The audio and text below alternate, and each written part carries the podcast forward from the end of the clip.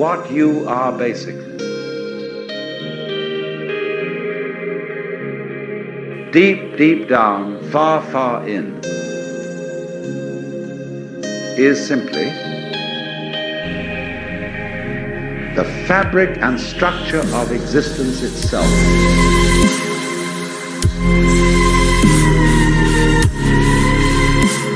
Peace for all men and women, for all men and women, for all men and women.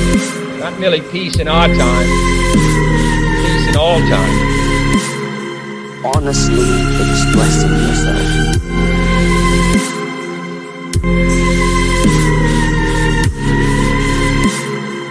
Peace for all men and women, for all men and women, for all men and women. Not merely peace in our time, peace in all time. The fabric and structure of existence Hi, everybody, welcome to the Parallel Mike podcast. I'm your host, Mike, and this is episode number 14. Thank you so much for joining me. In today's show, I've got a very interesting conversation to share with you. It's one of my favorite ones yet. It's with Mr. Howdie Mickoski. Now, this is one I've really been looking forward to sharing with you all because Howdie is an extremely interesting thinker. He's done some fantastic work exploring both hidden histories and more recently, the nature of reality. Now, one of the reasons I thought it'd be really awesome to get Howdie on the show is because he's got such a different viewpoint, a different perspective as to the nature of reality than I do. So, in part one, I'm going to be talking with Howdie about hidden histories. So, this is the less controversial stuff. Although it is controversial to some, it's not controversial, I guess, to people in our community. And he's done some brilliant research on the World's Fairs. And for those of you that are not aware, these were giant expositions that took place across the 1900s. They were being done across the world and they involved hundreds of acres being used in cities to put up these incomprehensibly complex and large fairs, which were not really fairs at all. They were entire towns that were being constructed for this, often with extremely elaborate buildings and structures in ancient Greco Roman style. They would have thousands of people working on these and they would put up these towns, and then people would go and they'd have this really immersive experience in these pop up cities where these huge swaths of history would be pushed upon them, these narratives, or should we say supposed history, of Western civilization, enacting giant plays and battles from histories, showing artifacts that even be human zoos. And the upper echelons of society would go and see this and essentially learn their history. Now, at this point, I should probably throw in a quote, which is He who controls the past controls the future. And that gives you a hint as to what might have really been going on here and explore that with Howdie in part one. So that's a fantastic episode in and of itself. But that kind of leads us into part two, where we're going to be going into Howdie's most recent research, his most recent work, which is on the nature of reality. And like I mentioned before, Howdie has a very controversial take on this. This is where me and Howdie really differ. But yet we find so many parallels in our thoughts on what we must do about the problem of evil and suffering. So whilst working from completely different premises, we ultimately arrive at the same place and see many of the same solutions. So that's coming up in part two. It's a really exciting conversation. I think members are going to absolutely love it. We kept that for the members section purely because Howdie said he'd like to keep these conversations now for private podcasts because the work just simply has been that controversial. And that's just a little bit of an insight into how impactful some of Howdie's work has been. But like I said, whether you agree with Howdie or not, and Howdie will be the first person to admit that he doesn't know himself, he's simply exploring what he thinks is true. And he'll always say, Whatever your truth is, that's what you should follow. So, whether you agree with him or not, it's just really worth listening to somebody like Howdie so that you can re examine your own thoughts and maybe see things from a different perspective. And, like I said, we find so much common ground. And ultimately, for me, it really doesn't matter right now if somebody believes we came from X or Y or where they think we're going either. What matters most is how we are living. So, that's part two. So, I'm going to leave it there for the introduction. A big thanks to Howdie for coming on the show. We have some information later on in the show how you can get in touch with Howdie and find his books. So, members, please head over to parallelmike.com where you can listen to the full conversation. For those who listen to part one, if you enjoy it and you'd like to join us over there, we would love to have you. It is one month for free if you join as an annual member. So please check that out. Also, members, please don't forget to comment underneath the video. I would love to hear your feedback on this one specifically. What do you think of Howdie's take? Does it align with your own? Do you have differences? And also, please let me know if you have any questions for Howdie because I would love to get Howdie back on the show. I'm pretty sure he'll join us because we had such a good conversation. So if you have a question for Howdie members, please let me know in the comments under the video and I will try to put some of them to him next time. Just one final thing before I go. I am still doing my preparedness consultations, and I'm also doing depth tarot sessions. If you don't know what they are, you can check out my website, but I will be doing an episode in the coming weeks all about the tarot and I'll talk a little bit in that about what my depth tarot sessions are like. But for anyone that's interested in getting prepared for the coming financial crises, please check out my website under preparedness consultations. Also, my depth tarot sessions are there too. I'm going to leave it there for tonight's introduction. That's long enough. Thank you so much for listening. Have a fantastic week. Wishing you all good health and happiness. And of course, I will see you all in the next one.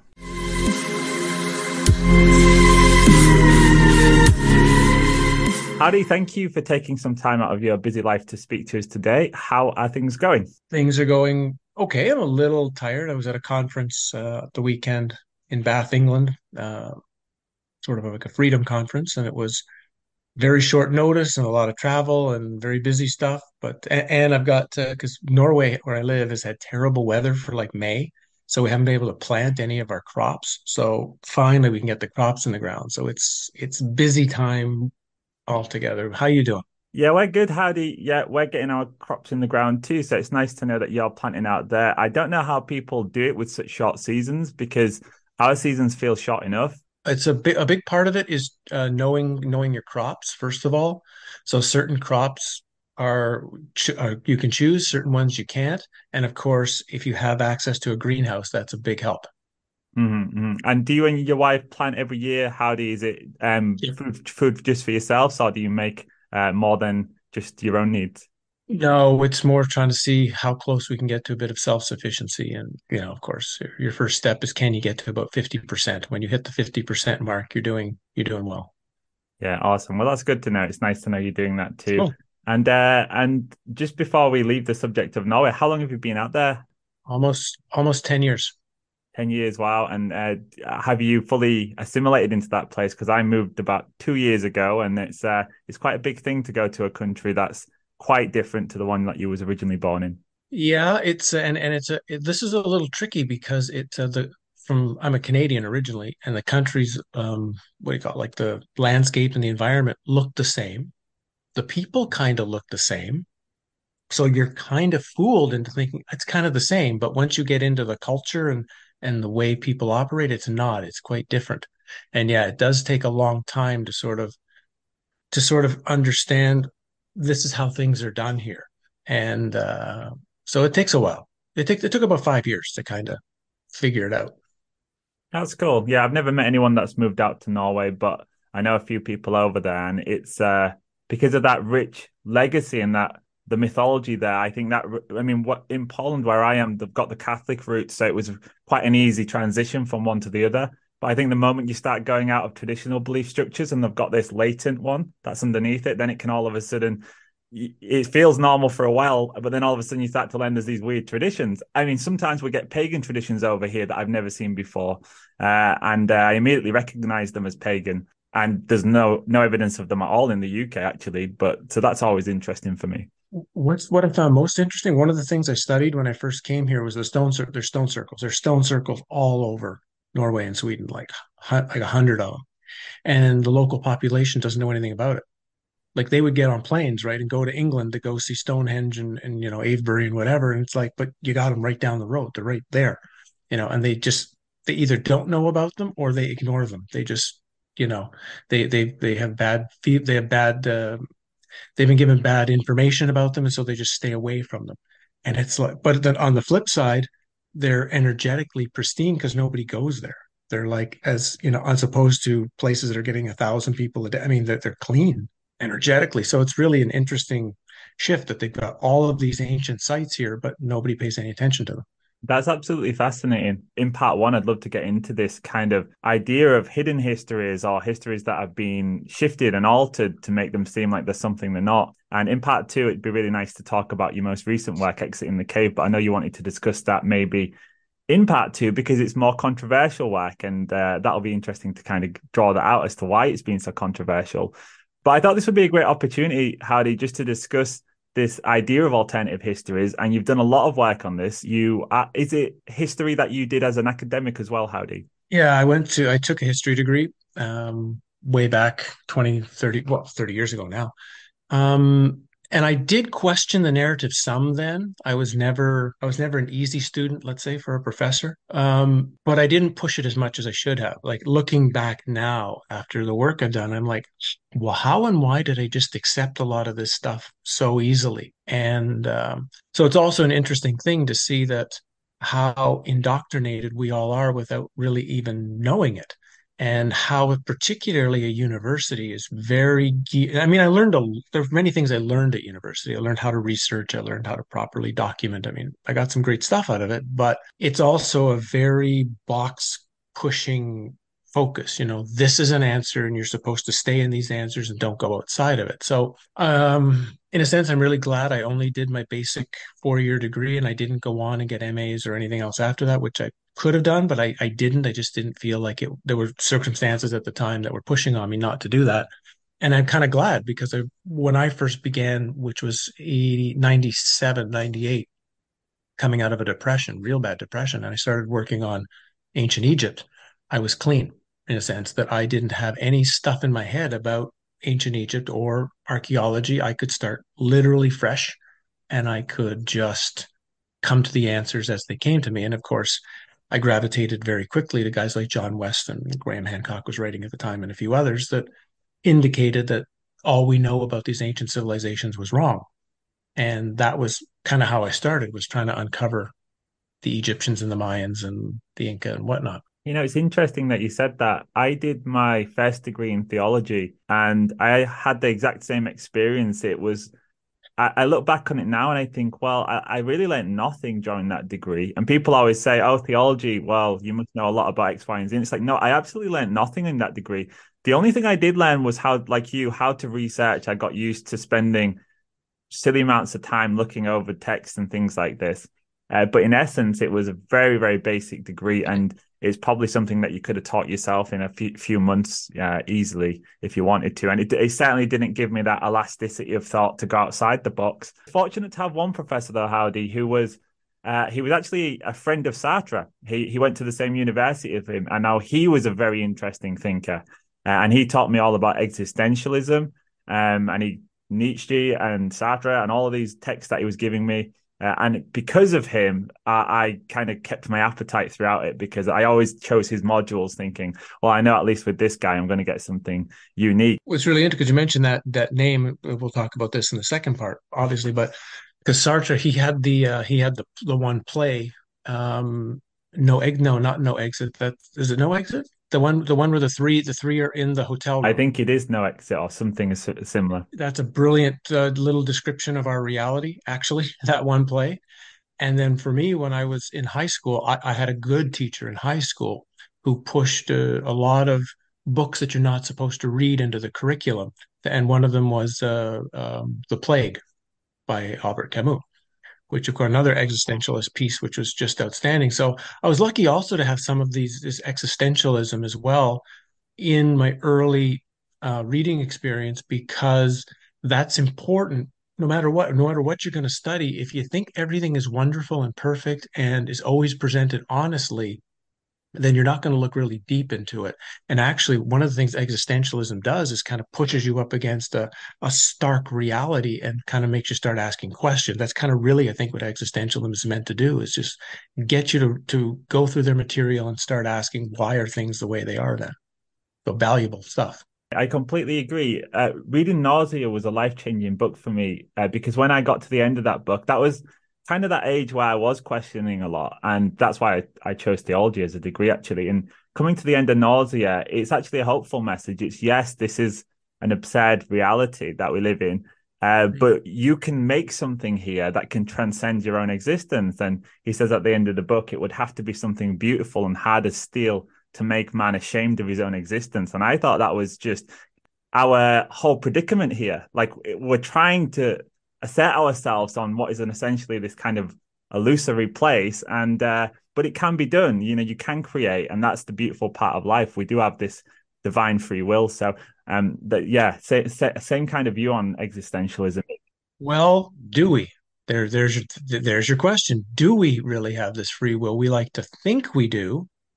Um and then there's movies like the adjustment bureau which if you watch it carefully indicate maybe not as much as people think. Well, that that would be fantastic to get into because uh, I, I, think we probably would disagree would disagree there, and I really like speaking to people who give me new ways of looking at things. And and to be honest, Howdie, I would say a lot of your most recent work challenged me a lot, and that's one of the reasons I wanted to speak to you because that that's exciting to have somebody come across and say, actually, no, it's completely different same with history but even with even with the historical stuff it's i'm also present i mean it, it hasn't always been so well perceived. There's a lot of people who haven't liked what i've been saying which is basically history is a lie.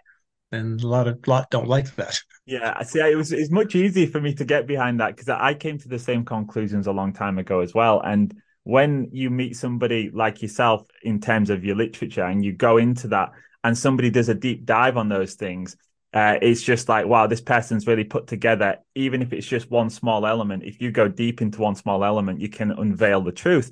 Uh, and that's what you did in terms of the world's fairs. And i was speaking to you just before we started and i said uh, i remember the first time i came across you was in reference to your work on the world's fairs. And i remember even the car journey because we were so enthralled. Me and my wife was listening to it. I think it was about a two or three hour podcast because you were on on sam tripoli's show I'd love to talk to you a little bit about that, Howdie. How did you get into the World Fairs and what was it, if we go for that 10,000 foot view, that you found out about them? Yeah, so I'd I'd come out. I'd had my death experience in 2005. I'd done my sort of eight years of ancient research. Then I had a death experience in 2005, and that led to a completely different change of seeing the world and reality. And wrote something else, but I hadn't written anything for a number of years. And I was in Florence, and I was down studying uh, cathedrals, is what I was doing. I was looking for how they were energetic machines, and I was tracking the the way that these cathedrals might work. And it's like it it set off an energy inside me. When I got back, I was looking up more of the subject, and I bumped into a video somewhere or information on the Chicago Exposition of 1893.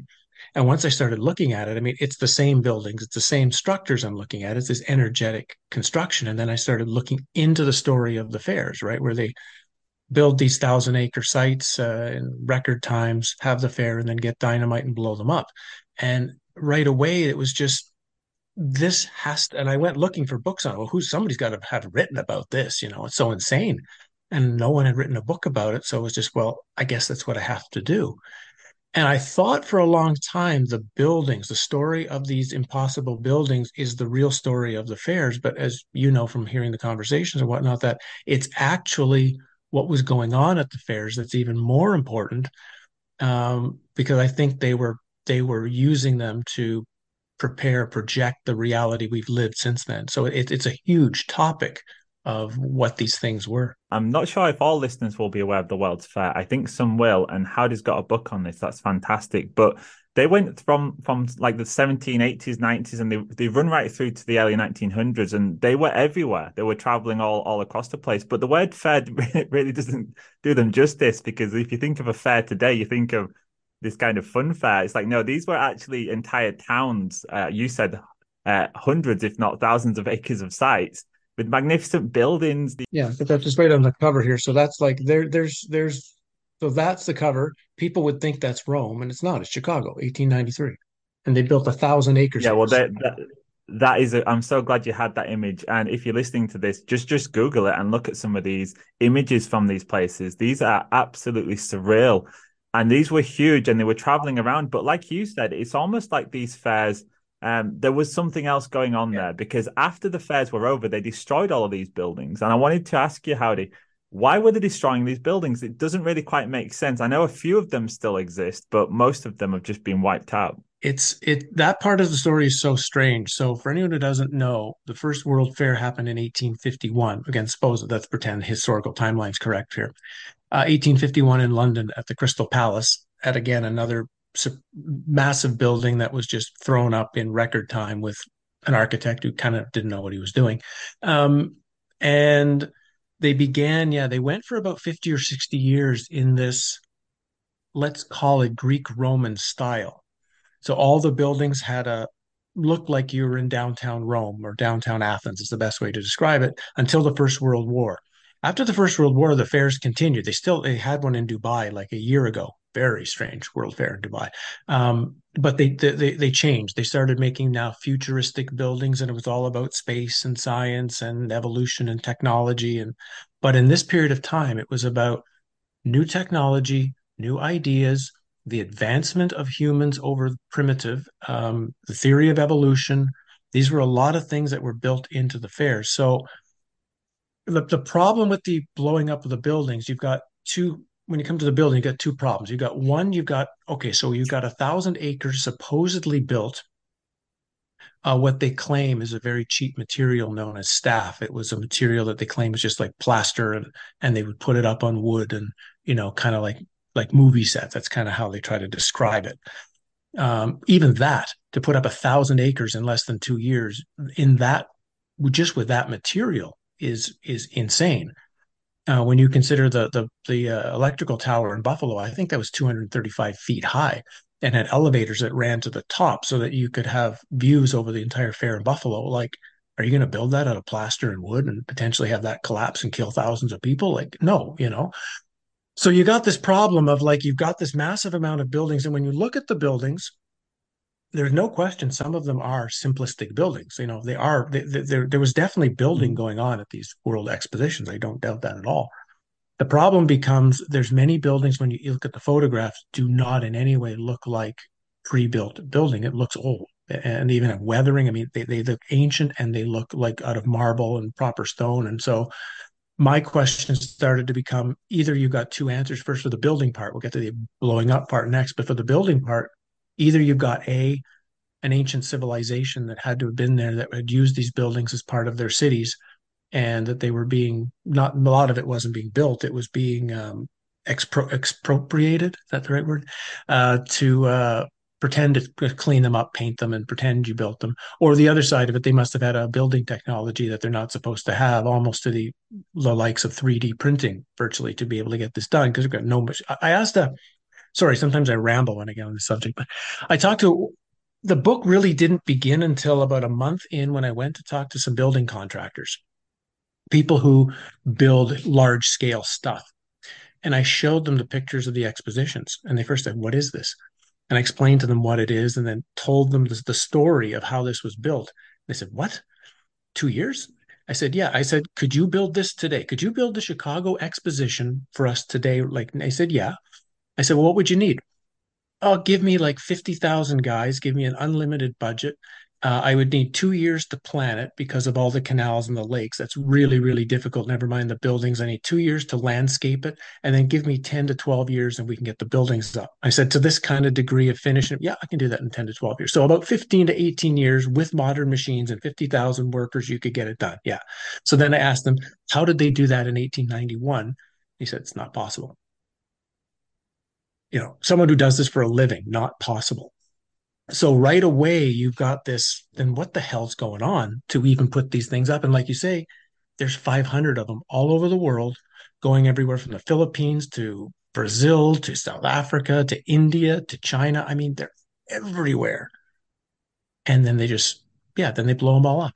It makes no sense whatsoever. If we contrast that with what we what we see today, when they want to completely indoctrinate society, and if we go back to let's say COVID of the past few years, what you got was something that was absolutely everywhere. It was completely pervasive all across the world. The same message was being repeated.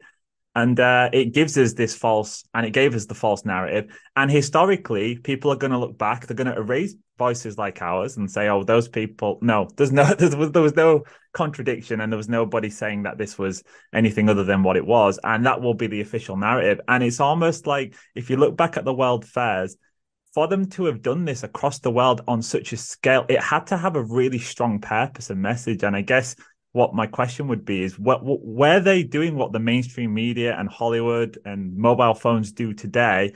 and that's give us this false narrative and, and kind of force it upon us so deeply that after that everything's changed everything's different. That's fully on michael. That's exactly i think what, what we're dealing with. Before movies before tv before the internet this was the way of getting like you say a message repeated over and over and over again and of course, only like elite people or people with money can pay to go to the fairs. They're very they're, they were cheap to get in, but to do anything was very expensive. So the average people couldn't go to these things. But that would mean all the school teachers were going, all the professors were going, all the people who were uh, running any businesses. So that means that information got into them, And of course, if the teacher then presents, oh, here's what I learned at the World's Fair that the Smithsonian Institute showed me, so it must be it must be correct, and you pass that information down that way, all of a sudden you hit within a generation, you've got the message passed on to everybody, even though you haven't reached them individually. And I think two of the main things when you dig, when I, like I say that there's there's books about every one of the fairs. I don't mean written now, like now. I mean then. At the end of every exposition, there were like 5,000 page books written about the history of the area, the history of the fair, the history of how it was done, and every exhibit that was there. Like they're literally five, 10,000 page books. And as you start digging into these, you find out what's really going on. Two of the biggest ones that I think were happening that for our discussion that answers your question is one, human zoos. So they had these uh, areas set up where they wanted to show primitive humans off to the, of course, the Victorian elite to show the, and they made sure that they put them in the most, you know, the most primitive conditions that make them look savage. They even made, they even made the Indians, uh, the Native Indians in Buffalo, kill and eat dogs in the Colosseum to show their savage nature compared to the wonderful Victorian. So you have these human zoos trying to show the wonderful evolution of, you know, the person in the 1800s. And the second thing you've got is massive historical exhibits and I mean massive from the standpoint of thousands of um, actors portraying roles to try to bring that history to life. I have my book here. At the St. Louis Fair, so I'm just going to read this one paragraph because this will then this will take your conversation of this topic wherever you want to go. So this this is just a part of the uh, historical exhibits at the St. Louis World Fair. Ancient Rome was a colossal exhibit with over 400 actors employed to give the visitor the illusion of going back in time to the gladiators. A large arena called the Hippodrome showcased chariot races, jousting, boxing, and gladiatorial clashes with 200 persons, 40 animals, including tigers, lions, and leopards. The finale was a re- reproduction of Nero's Rome burning. Tyrolean Alps was a nine acre reproduction of the Alpine region in Bavaria, Germany. It had 21 village cottages, a cathedral, and gigantic mountains of staff.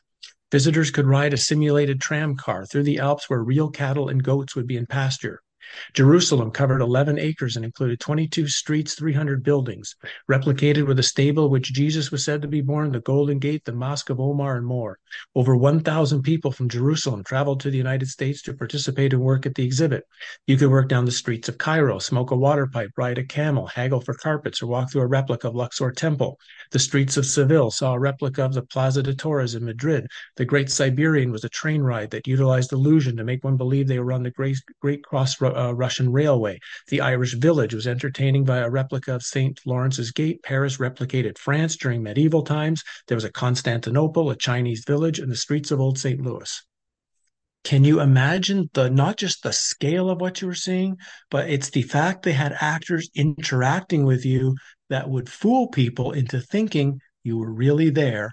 So the experience was genuine history. I mean, that's absolutely outrageous, isn't it? Just to even comprehend that they would go to the expense and time. I, I can't actually I can't actually fathom it in my mind using my modern mind that they would do that, that they would create such an outrageous uh, simulation, I guess, a simulation of what the what history was, and then take people there. And like you said, um, th- there would have to be such a strong motive for that you know for somebody to there have to be such a strong and, and, such a power behind it i guess such a powerful force behind the whole idea of doing this and there where people sat somebody must have sat around a table and said this is what we're going to do. We're going to take it across the world. And how do nobody would do this on that scale would they? I mean if if me and you were sat here and we had to just say let's say we had a billion dollars if we was going to do this we'd say right come on. What size are we going to do this? Well we might do it in one building you know and more so, all the fairs lost money. They lost a lot of money. And as we know, one of the reasons rich people get rich is because they don't lose money. So they're losing millions of dollars at the time and they keep deciding, we're going to do this again. We're going to do this again, which indicates even more it's an agenda being presented. It's not a it's it's certainly not a money making idea. Yeah, and you see this all the time in in in uh you see this all the time in finance in history. Like people would say, well, why would a country go to war? You know, going to war is the worst thing you can do. You're going to lose a lot of your most brightest minds and young young men.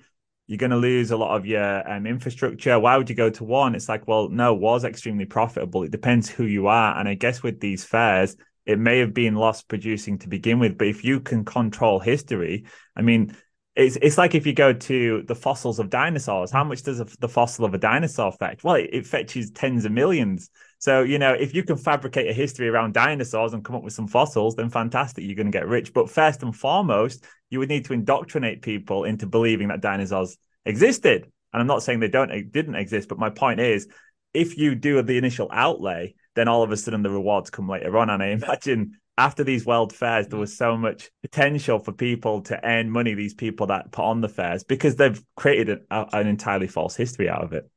And as we know, those, uh, as Orwell says, right, those who control the future control the present, but those who control the present are the ones who control the past. So the control of the past and the control of the belief of the past is so important because if anyone wants to say, why is things the way they are? There's always an answer. Oh, because of thousand years ago this happened 500 years ago this happened and oh okay it makes sense. Okay i understand. If if the history was completely different and, and when we said well things actually were pretty good back there we'll be like well why are we dealing with this crap today?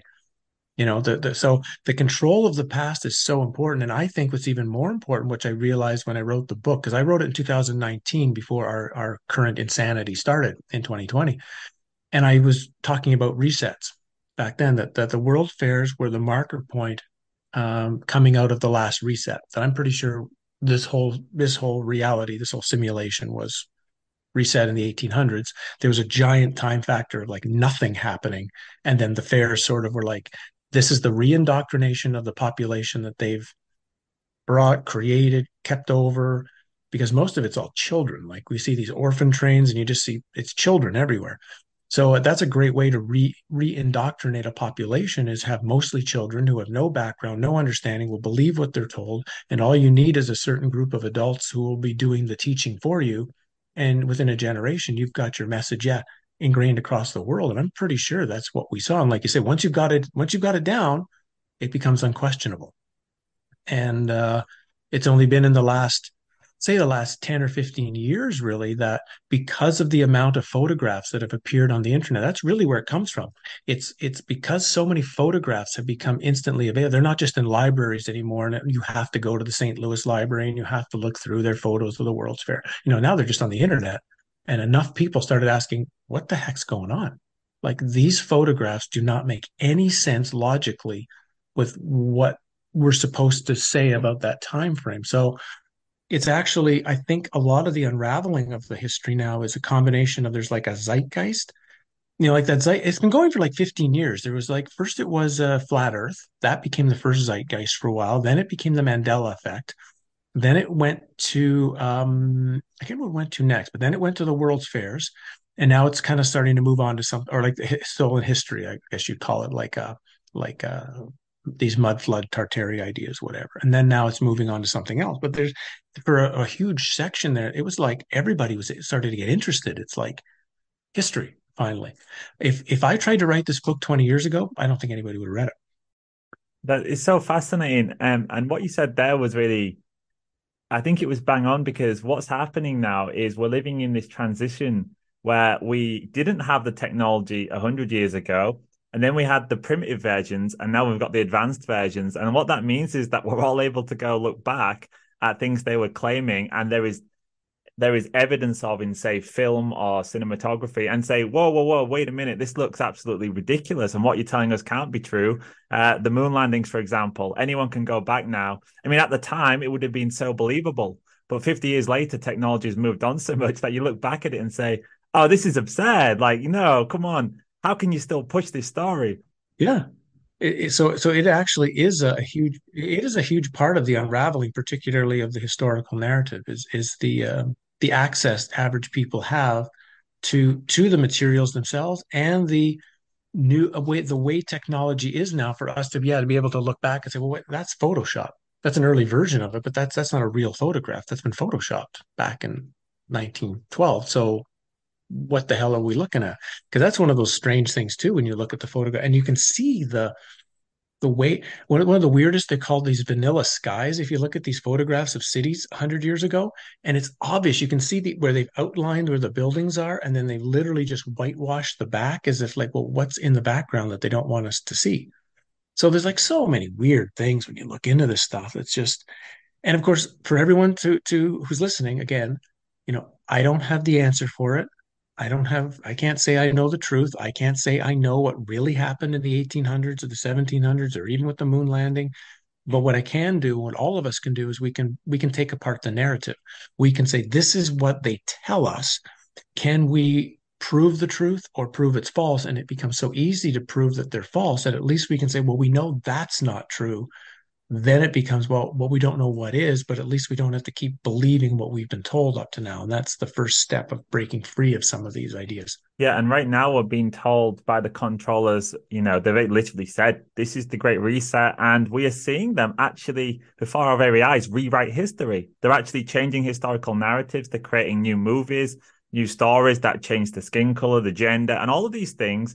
And we have no idea how many of these are going to last and actually replace the old stories. And uh, we can see this happening. And also, we can see the same mechanism in play that it's not for you or I that they're doing these things, Howdie. What they're doing it for is for the children because that's the focus. It's to indoctrinate the children and all the focus is on kids it's to get them to believe this uh, these radical ideologies and these ideas about transhumanism it's not for us because we're not going to be here in 50 years but they are and therefore anyone will be able to say well if this is happening now and we're seeing it then surely it's happened before again and again and again but do you have any idea how many times uh, Howdie how many times this has gone on no but yeah i would say it's more than one maybe less than 15. But we see we, there, there's a problem right there that's we're already touching the second hour a little bit, but we've got an issue of once you begin to see reality as a simulation, that it's not the real world we've been told it is, that it it it is you know that's the best word to describe not actually a simulation i'm not saying it's actually a computer program that's just a metaphor for what this is but if you're dealing with a simulation then a simulation has a start time you know, like a, if you're playing a video game, it starts on a particular day in the video game. So that so let's just for fun, let's just say the starting of our simulation was June the 1st, 1910. Let's just for fun. That means everything before June 1, 1910 never happened. Doesn't even exist. It's just backstory to a Westworld robot. And to make it even more bizarre, what if the start date was June 1st, 2016. That means all the things we even think about our own life and our own personal experiences are not even real. They're just backstory to a robot. So you've got this issue too of like, if we can track down, it's, I don't even want to say when the resets happen, can we track down the first day of the simulation? Because that's a really important part because then we know the simulation experience from then till now has some form of at least reality to it and everything else is never even happened in our reality it's all just a complete story and almost like we don't even have to study it because it doesn't exist so to me that's one of the big things is figuring out can we find the, the simulation start date uh, and i've had a lot of people give me suggestions as to what that start date might be right but uh, obviously like like this the zero idea which is the dumbest uh, way of dating anything you could ever think of, right? We've got a zero date, and then we have to have a one going this way, but a one going that way. So I, I always wonder what the what the choice of a zero date actually meant. That's very computer-like thinking. So uh, I don't know for sure, but almost I could almost say that you you would had a reset in the 1800s. There probably was a reset at the end of like what you might call temple building time. So really old Egyptian Greek temple period, and there was definitely one um, at the time when when uh, before after pyramid building. Because there, there's there, when you go to the sites, they are so different, so unique, and energetically so different. In fact, when I would go to the pyramid sites, whether it's in like Teotihuacan in Mexico or in the big sites in in in Egypt, I felt like I not just was in an older time like I do at other sites. I felt like I was actually in another universe. Like it just, it felt like I was touching a period that is so not here that it's literally, it's kind of like not in our timeline. It's just like a remnant.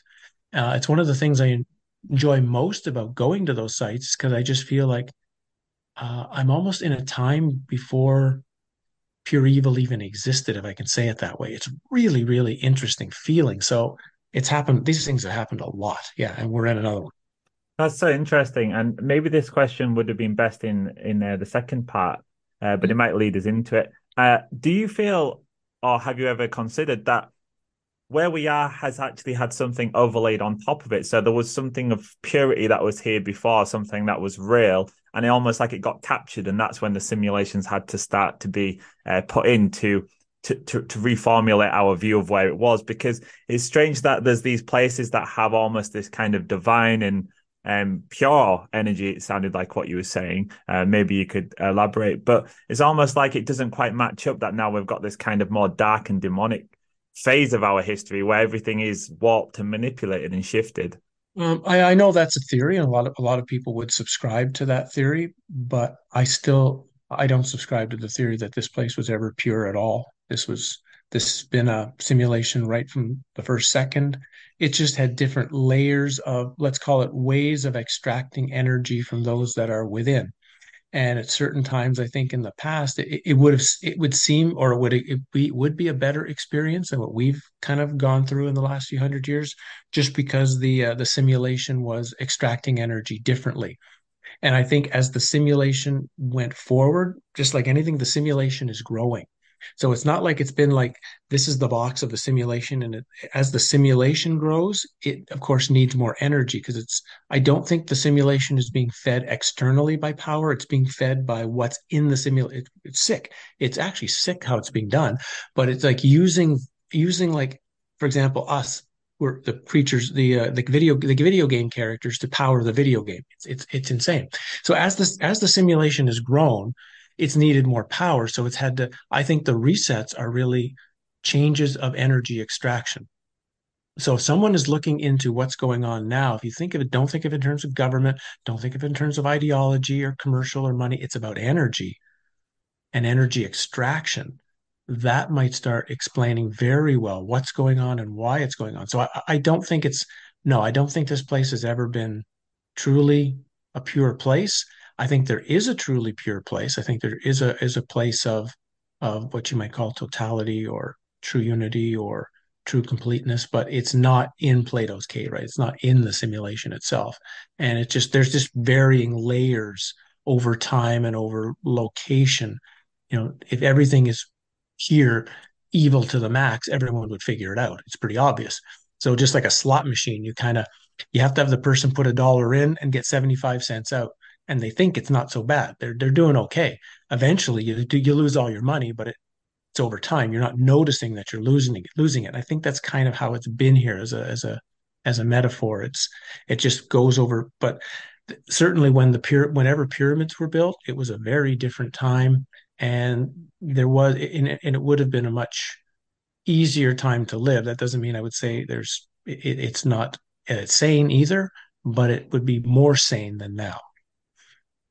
And as we look at what's taking place right now with this current reset, and we're seeing it kind of happening, and we can kind of feel the trajectory of where they want to take it to this kind of uber technological age. So it's like everything we've had before was just a prelude to this kind of hyper technologicalization where we're going to be merged with machines. Like, how does that fit into um, your understanding of what's what's taking place? And do you feel like that is part of an illusion? That that is where that is just something that's being used to keep us trapped in this state of fear and anxiety, or do you feel like that is truly where they want to take us into this transhuman AI future? Uh, I think actually this this simulation is ending, and they're building, an, and a new one has been built, and uh, we're in a middle period right now. We're in like a gap.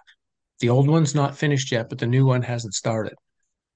So the good we'll do good news and bad news. The good news first is that that means we're in a doorway. We're in a doorway space of great opportunity because literally we're not we're not really stuck to either simulation yet. We're we're kind of we got one foot out, all of us. And if we really want to move beyond all this right now, we can. The opportunity is it's not easy, it's hard, it's work, um, but it's available. Uh, maybe maybe greater than it's been for hundreds of years. So we have this one great opportunity. The bad news, of course, is when when you begin to realize it's energy, that's what it's about. So what is what do they kind of do with the new simulation? Well, in the way it was today, if this is me and this is the computer interface, when it's drawing energy from me, there's a space in the middle. So you lose energy, right? Energy is being transferred, but it gets lost. If you merge me and the and the machine together, there's no energy loss. So it makes sense. In a sense, they don't have to make more they don't have to make more energy machines, us, so to speak. You just need to merge the ones you have with the machine, and there's no now there's no energy loss. So I think when you see it that way, that that's really what it's about. Again, it's all about energy, and it's all about how not to how not to lose energy uh, or waste it from the extraction process. Simple way I can describe it. So to me, yeah, the reset is is about it, it's building a new simulation. So I, I don't think this this isn't going I just personally don't think this is going to last much longer. And individual divine spark souls, us, will be, in a sense, based on how much we know or how much we are aware, we'll either have take our take the doorway and go, kind of the story of the TV show Westworld, take the door and go to the door and leave, or you're going to go in the next simulation, which will be another layer down in the matrix. And we can go into all of that in the next hour. But that's just because it does fit in with the world fairs and all of this history the last time that I think, so, again, something similar happened. One simulation ended. Um, and a new one was was built. It looked like it would have been the same one, but I think it, we dropped we dropped another layer in the matrix. It was another matrix in a matrix that started up with the world fairs, and that's the one we're in. And so in one sense, we don't want to we don't want to focus ourselves on not going into the next one. Eh, I think a lot of this should be used to say, well, how did I get tricked into coming into this one? So that I'm going rather than worrying about going forward, I'm going backwards. How I want to go back to the origin because as you go back to the origin, you go back to the origin of yourself, you go back to the origin of everything, and that's would be that would be not here anymore. I, I, it's it's so interesting to hear you lay out these things um, of course, I've read read your work and listened to your podcast, uh, previous interviews, but it's so interesting to hear you lay it out because so much of what you say resonates with me, even though I have a completely different take on it. In fact, everything you say would align with how I see things. It's just I have different views of how we got there. You know, I, I feel the same thing that they are harvesting our energy. It's just I see this more from maybe uh, with the, that there's this collective consciousness and keeping us in a state of fear and anxiety and isolation is how they manage to harvest power from us. They can use that against us and trap us in this kind of dead materialist kind of viewpoint. Uh, and yet you would say this is part of a simulation and that's feeding a system. But essentially, we both believe the same thing. It's just the path we get there is different. And there's so much of what you say that I, just sit and nod my head and say, yeah, I, I feel the same. It's just I've never contextualized it with the simulation part of it. And I don't actually think it matters to get out of it or whatever it is we're here. I don't think it matters. No, it's, it's all about like like I like I say with everything with this stuff, right? Just like I said with the other stuff, it's all about thesis. It's all about my um how I've seen things over 30 years, that it's changed a lot over 30 years. And it's just for people to contemplate. It's just for people to think.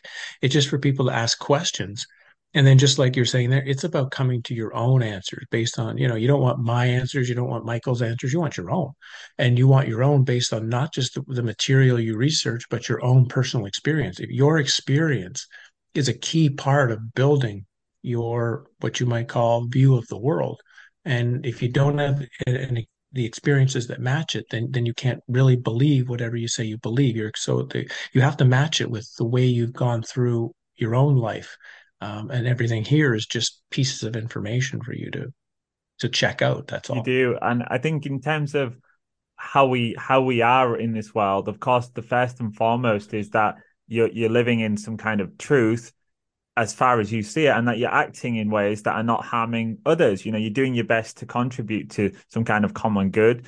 You know you, are defending freedom and truth where you can. Uh, but then there is that second level which is like okay you know you're living a moral life. You've got principles. You're not just uh, succumbing to this kind of nihilistic point of view. But then there has to be something else beyond that that drives us to continue doing that and to also be willing to fight and die for that if we have to. There's been no other time in my life where there's been such threats to our free will and our bodily autonomy and all of those things. So I think there has to be something there. And I think how you conceptualize that end part is important. And uh, it doesn't necessarily have to be the same as mine or yours or anyone else's, but there has to be something there that enables us to, I guess, give it gives us hope that there is there is an end to the suffering of uh, living under these tyrants. Yeah, leaving, Turn, turning turning your back on it and leaving.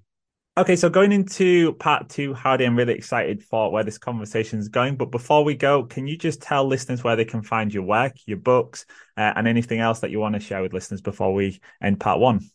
Sure. Uh, yeah, thanks for listening, of course. And if you find this stuff potentially interesting, uh, easiest place to go and check um, some of my stuff out, I have a badly named website, egyptian-wisdom-revealed.com you can get some book information and, and things that are there, sample chapters. Of course, if you pop over to a place like Amazon, you can also see all the books I have. You don't have to order the books from there. It's just a place where you can easily catch them and then you can get them wherever you'd like after that.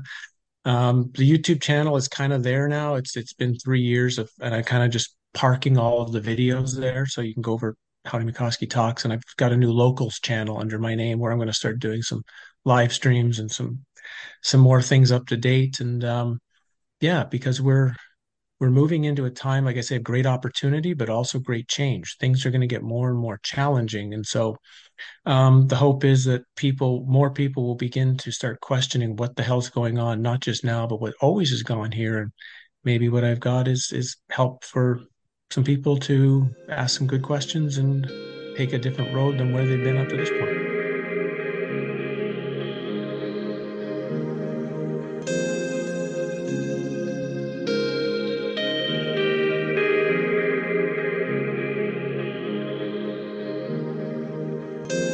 What you are basically. Deep, deep down, far, far in, is simply the fabric and structure of existence itself.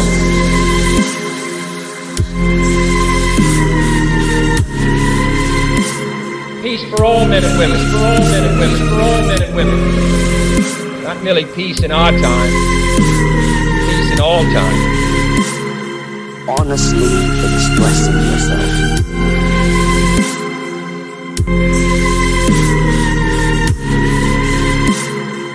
Peace for all men and women, for all men and women, for all men and women. Not merely peace in our time, peace in all time. The fabric and structure of existence